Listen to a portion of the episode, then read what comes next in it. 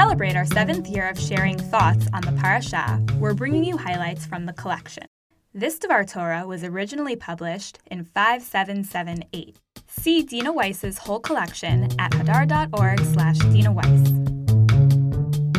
This is Dena Weiss, a Shabbat of your own. On the seventh day, God rested. We are told about God's Shabbat because it provides the model for the Shabbat that we enact and experience. If we look closely at this description, we can see beyond it to an instruction for how we can make our own Shabbat and how to make Shabbat ours. It demonstrates how Shabbat functions for and within each individual person. As what makes Shabbat so unique and beloved is that each person's Shabbat is truly and entirely their own.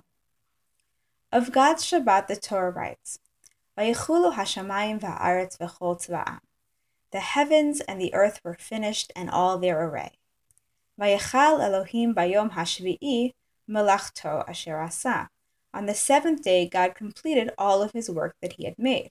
Vayishbot bayom hashvi'i mikol melachto asher. He rested on the seventh day from all of his work that he had made. ויברך אלוהים את יום השביעי ויקדש אותו, כי בו שבת מכל מלאכתו, אשר ברא אלוהים לעשות. God blessed the seventh day and sanctified it, for on it God rested from all of his work that God had created to do. Two aspects of this description seem out of place, but each is critical to understanding what it means not only to keep Shabbat, but to actually make Shabbat. First, the text refers repeatedly to malachto, his work, when it could have simply said ha-malacha, the work. Why do we need to know that this labor belongs to God? The second feature is that the Torah always qualifies the work as something that God has made or created in order to do. These strange phrases, his work that he had made, or his work that he had created to do, appear three times in just two verses. What is work created to do? And how is it different from work that God has made? There is something inelegant about this phrase, but also something inviting. I would like to suggest that these verses talk about this labor in two different ways because they are describing two very different kinds of work. The work that he had made refers to the work of creating the world. This is the work of dividing and separating, of speaking and breathing life. However, the expression work that is created to do refers to an entirely different aspect of this labor. Work created to do is actually a very apt and precise, richly descriptive phrase that captures not the work itself, but rather its very compressed timeline. It does not refer generally to the labor of constructing and completing the world, but rather to the endeavor of getting the world ready in just six days, to ensuring that creation is complete by the week's end so that God will be able to rest on Shabbat. This is how Shabbat operates. The restfulness of Shabbat is created through additional labor. By the time the sun goes down on Friday night, food for the next day must be already prepared. This is accomplished by doing extra melacha, extra work before Shabbat. This extra pressure is labor that you make for yourself. Like God's work that He created to do, you create a heavier load, a more stressful Thursday night, and a more hectic Friday afternoon in order to get a respite on Shabbat. More work in the form of planning and preparation is paid back in the experience of relaxation. It is this contrivance that is asher bara la'asot, work that we create in order to do. The more frantic the Friday afternoon, the more serene the Friday night. This is reflected in the experience of receiving the man, the sustenance that God provided Bnei Israel in the wilderness. According to Shemot 16:22 through 27, on Friday the heavens rained down an extra portion of this bread, lechem mishnah, since Bnei Israel would not be permitted to collect their daily portion on Shabbat itself. We mark this miracle by having double chalot, lechem mishneh, at our Friday night meal. This is a symbolic representation of what Shabbat looked like in the wilderness and a reflection of what the well orchestrated Shabbat still achieves. These chalot manifest the idea that though we are no longer receiving a double portion of food from God on Friday and putting in the time and attention to collect it, through keeping Shabbat, we create and recreate the experience of the one day when we do not need to go out and labor. One day free of financial striving. One day where we experience the pleasure and security of having enough. This state is achieved through our own efforts, but it feels like something we receive. Having enough on Shabbat is not about the act of not working or even the act of resting. It is about not needing to go to work and feeling free from the obligation to create and provide.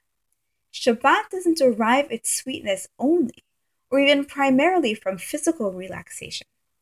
The fullest Shabbat experience entails inhabiting a different mental, emotional, and spiritual place.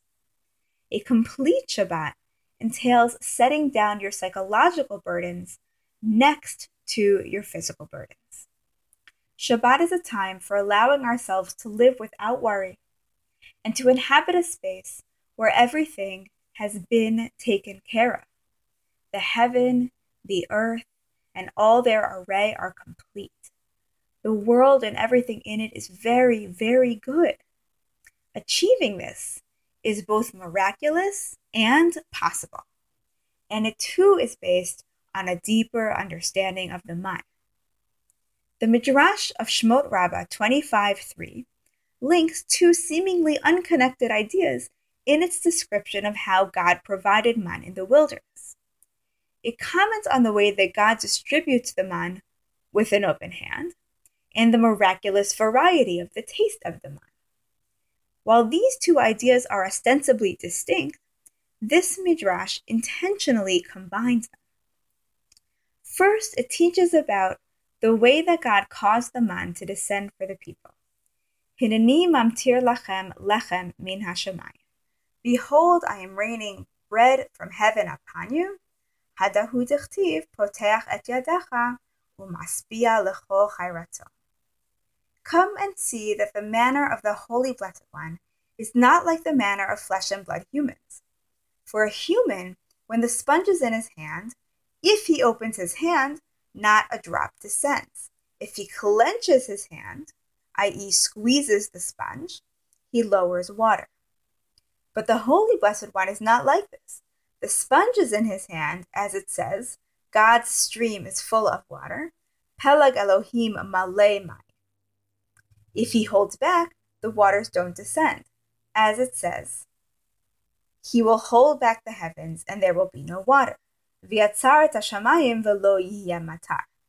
But when he opens his hand, the rain descends, as it says, Open your hand and satisfy the desire of all that lives. It doesn't say lechol chai mazon, food for all that lives. Rather, it says lechol chai ratzon, the desire of all that lives. When God gives, it is to each individual according to their request. And similarly, in the coming future, God will give each person what they request. And if you are surprised about this matter, see what God did for Israel in this world when he lowered the man for them, which had all different tastes in it. And each person would taste what they desired. So it is written, Ze arba'im shana Adonai Elohecha imach, lo chasarta davar. These 40 years, God is with you. You lacked no thing. What is davar? When he wanted to eat something, and he would say with his mouth, If I only had a fattened animal to eat, the man would immediately take on the taste of fattened animal in his mouth. They would say one thing, one davar, and God would do their desire. The image of the human being squeezing the sponge points to the stress and effort that is required for us to extract our sustenance from this world. Our labor is a labor of pressure and of tension. Eating the man, keeping Shabbat, is supposed to make us feel like we are eating in a different way from God's open hand. We are receptive and we are relaxed. We aren't working and we aren't feeling the pressure of work. In the ideal world that Shabbat represents, we are released from anxiety. We experience the true freedom of a moment in time when we can feel like everything is going to be okay, like everything already is okay. The Midrash connects this feeling of relaxation to the most miraculous feature of the man, the way its flavor conforms to the desires of the one who eats it. The man tastes different for every person. This points to the fact that in the physical world, Shabbat looks the same for you and for me. We can observe the same laws, sing the same songs, eat identical meals. But the fullest Shabbat is a highly individualized experience because the emotional quality of Shabbat, the psychological benefits of Shabbat, shift for each individual person. This is because the relaxation of Shabbat is characterized by the pressures that you release. If you are beset by financial worries, then the man tastes like financial security. If you are beset by illness, then the man tastes like health. If you are beset by uncertainty, then Shabbat tastes like confidence, the assurance that God exists, that you and your life have purpose, and that you are still growing. The passage that describes God's completing of the creation that God created to do is a reflection and expression of this highly personal moment when God set down God's plans in order to inspire you to set down yours. This allows us to address our first question of why the Torah uses the possessive in describing God's work. The most divine Shabbat is not just rest from melacha, from labor. It is a reprieve from melachto, his labor, your labor, and my labor. When we rest on Shabbat, we release ourselves from our particular set of needs, worries, and longings. The relief that we feel is unique to us, and no one else shares in it. And the emotional, psychological, and spiritual labor that we do in order to achieve this feeling cannot be done for us by anyone else. The two odd phrasings in our parasha, that God's work is created in order to do, and that God's work belongs to God exclusively, reflect two aspects of building Shabbat the work that must be done to make Shabbat happen, and the work that must be done to appreciate it and to derive its benefits. First, you take the concrete step of declaring, I am not working today. I will not be taking care of this. Then you take the imaginative leap of believing that there is nothing for you to take care of nothing that you need to do, no reason for you to worry. Just as God had to create the world, because without God's intervention, the world would not exist, so too God needs to create Shabbat, because if He didn't prepare it and didn't prepare for it, it would not exist. This is equally true for us. If we don't make something in the physical world, it will not exist. And if we don't put effort into our spiritual lives, sacrality will not happen. God blessed Shabbat and sanctified it, and so do we. Shabbat does not create itself. We create it and we benefit from it. The more we put into it and the harder we squeeze, the more we will extract when we let go. Wishing you a Shabbat with well earned shalom. Thank you for listening to our weekly Divrei Torah. To see more from our archive, please visit hadar.org/torah.